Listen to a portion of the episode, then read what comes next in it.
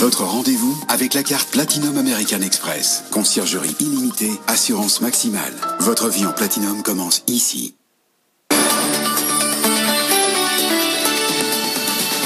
20h31, l'actualité écho hein, avant de revenir à la tech. Faiza Younsi nous rejoint. Faiza, bonsoir. Bonsoir. Avec un mois record pour l'indice CAC 40. Oui, c'était donc mois de novembre. Oui, c'était aujourd'hui la dernière séance d'un mois exceptionnel. Malgré une baisse de 1,4% ce soir, l'indice signe hausse de plus 20% en novembre. C'est du jamais vu depuis 30 ans.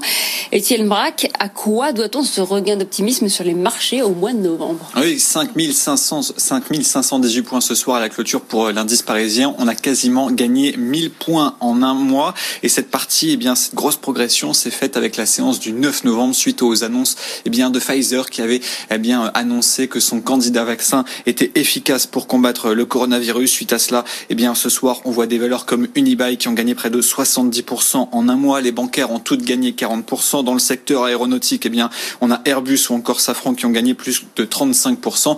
Et hors CAC 40, on a même Air France qui a gagné 70% en un mois dans l'espoir que le secteur puisse redémarrer rapidement. Mais attention, une grande partie des experts qui se sont succédés sur ce plateau ces derniers jours s'attendent désormais à une petite pause, surtout que le calendrier calendrier au mois de décembre va être chargé avec notamment l'emploi américain vendredi, la semaine prochaine conférence de presse de Christine Lagarde et puis il y a aussi un risque de shutdown aux États-Unis, un risque bien de l'arrêt de l'économie américaine si aucun accord n'est trouvé d'ici une dizaine de jours.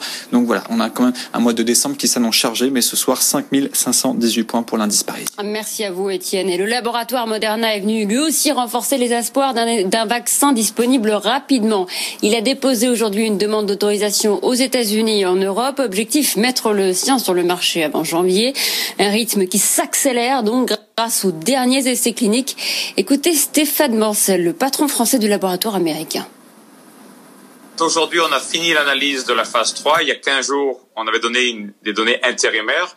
Et aujourd'hui, en fait, on confirme une efficacité du vaccin à 94%, c'est-à-dire que quelqu'un vacciné a 94% de chances de ne pas avoir de symptômes de maladie liés à la Covid. Ce qui est encore plus excitant euh, et intéressant, c'est qu'en fait, on avait 30 cas de personnes qui ont eu des cas de maladies sévères, et ces 30 personnes étaient tous sur placebo, donc personne sur le vaccin. Donc en fait, c'est très important parce que comme on le sait bien, le gros problème avec la Covid, c'est les maladies sévères qui amènent hospitalisation et qui amènent euh, passage en soins intensifs. Donc si on peut éviter les cas sévères, c'est vraiment euh, une, une grande chance sur la donne par rapport à cette pandémie. Stéphane Bancel, patron du laboratoire euh, Moderna, qui était sur l'antenne de BFM tout à l'heure. Alors Moderna a vu sa capitalisation dépasser les 59 milliards de dollars en séance aujourd'hui à la bourse de New York. Le budget 2021 de la sécurité sociale vient d'être définitivement adopté à l'Assemblée nationale. Un projet de loi qui prévisionne justement un milliard et demi d'euros pour l'achat de vaccins l'année prochaine, de quoi vacciner la moitié des Français et se rapprocher de l'immunité collective selon les calculs du gouvernement, qui se dit prêt à allonger l'enveloppe si nécessaire. Les professionnels de la montagne sont toujours en colère. Ils avaient rendez-vous ce matin par visioconférence avec Jean Castex et Bruno Le Maire. Ils n'ont pas réussi à faire plier le gouvernement pour le moment sur la réouverture des remontées mécaniques pour Noël. Or, cette période représente 20% du chiffre d'affaires des stations. Et pour soutenir l'ensemble des acteurs de la montagne, plusieurs pistes sont sur la table. Hélène Cornet. Nous allons raisonner au niveau territorial et non plus selon le secteur d'activité, explique le secrétaire d'État au tourisme. Une nouvelle approche pour soutenir tous les commerces connexes comme les supérettes implantées en haute montagne ou les loueurs de ski en vallée. Commerces qui peuvent aujourd'hui rester ouverts mais qui n'ont plus de clients en raison de la fermeture du domaine skiable. Ils seront intégrés au fonds de solidarité. Les critères d'indemnisation restent à préciser.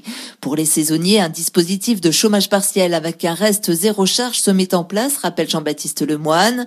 Objectif aider tous les acteurs de la montagne jusqu'à la réouverture des remontées mécaniques qui devraient avoir lieu en janvier si la situation sanitaire le permet. Le ski, ce sont 250 stations, 10 milliards d'euros de retombées, 10 millions de touristes et plus de 120 000 emplois directs. Le ministère du Tourisme planche également sur une grande campagne de promotion début 2021 afin de réussir le reste de la saison. Il souhaite mettre l'accent notamment sur les classes de neige pour compenser le manque à gagner de cette fin d'année. Et on a appris ce soir que les travailleurs saisonniers pourraient bénéficier du chômage partiel s'ils ont déjà été embauchés la saison dernière et font l'objet d'une reconduction du contrat de travail, ou bien s'ils disposent encore d'une promesse d'embauche signée avant le 1er décembre pour la saison 2020-2021. Faut-il ou pas reporter les soldes? Les commerces non essentiels ont pu ouvrir leurs portes samedi, mais certains, notamment la Fédération des petits commerces, veulent du temps pour écouler leur stock au meilleur prix. Les soldes doivent en effet démarrer dans cinq semaines, le 6 janvier prochain. On poursuit avec l'une des plus grosses fusions de l'année, 44 milliards de dollars. C'est la somme que débourse le géant boursier S&P qui, note notamment les dettes des États et des entreprises pour racheter l'éditeur de données financières IHS Markit.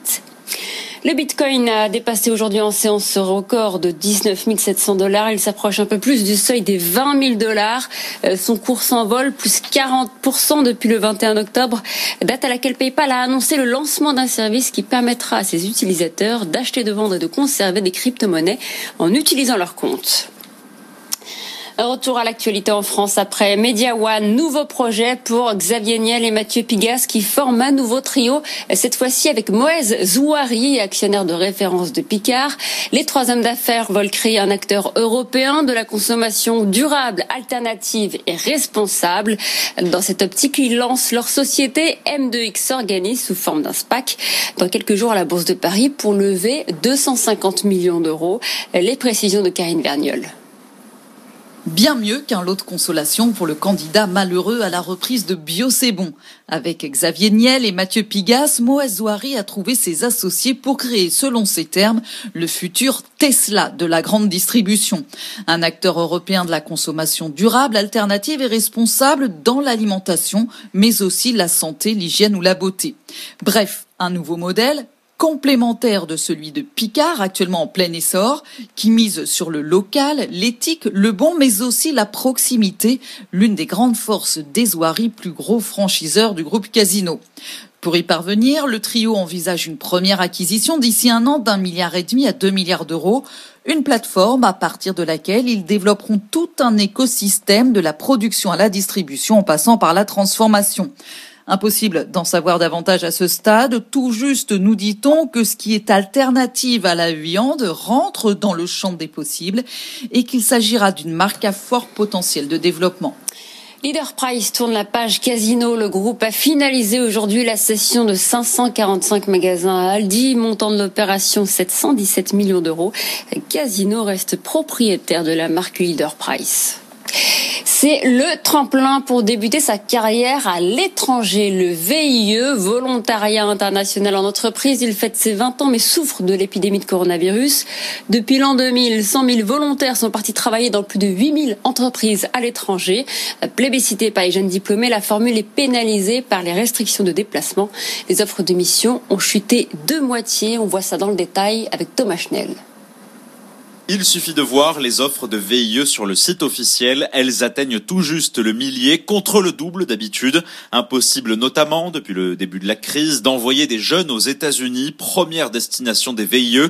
En revanche, les départs ont repris cet été vers l'Europe, l'Asie et l'Afrique. Saint-Gobain, par exemple, a ainsi pu préserver les affectations. 21 départs ont été signés depuis mars vers 8 pays encore ouverts.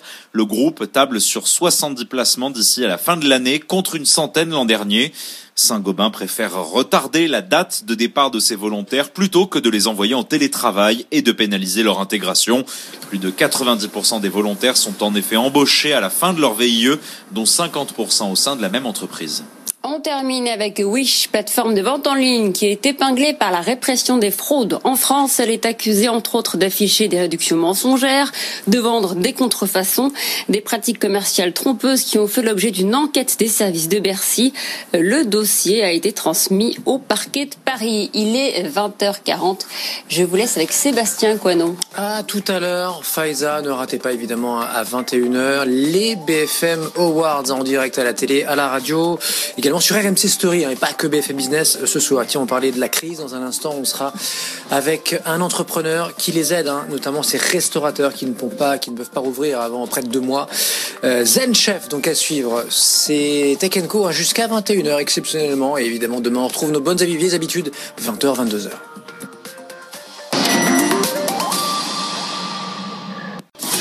Mi-journée, faites le point sur l'actu du jour sur BFM Business. Guillaume Paul convie spécialistes de la rédaction et experts des différents secteurs pour décrypter toute l'info éco et business. Et à 12h30, 60 minutes business vous accompagne dans la relance en répondant aux questions que vous nous posez sur BFM Business avec vous at bfmbusiness.fr et en donnant la parole aux entreprises qui ont besoin de recruter pour réussir. 60 minutes business présenté par Guillaume Paul du lundi au vendredi, midi 13h sur BFM Business.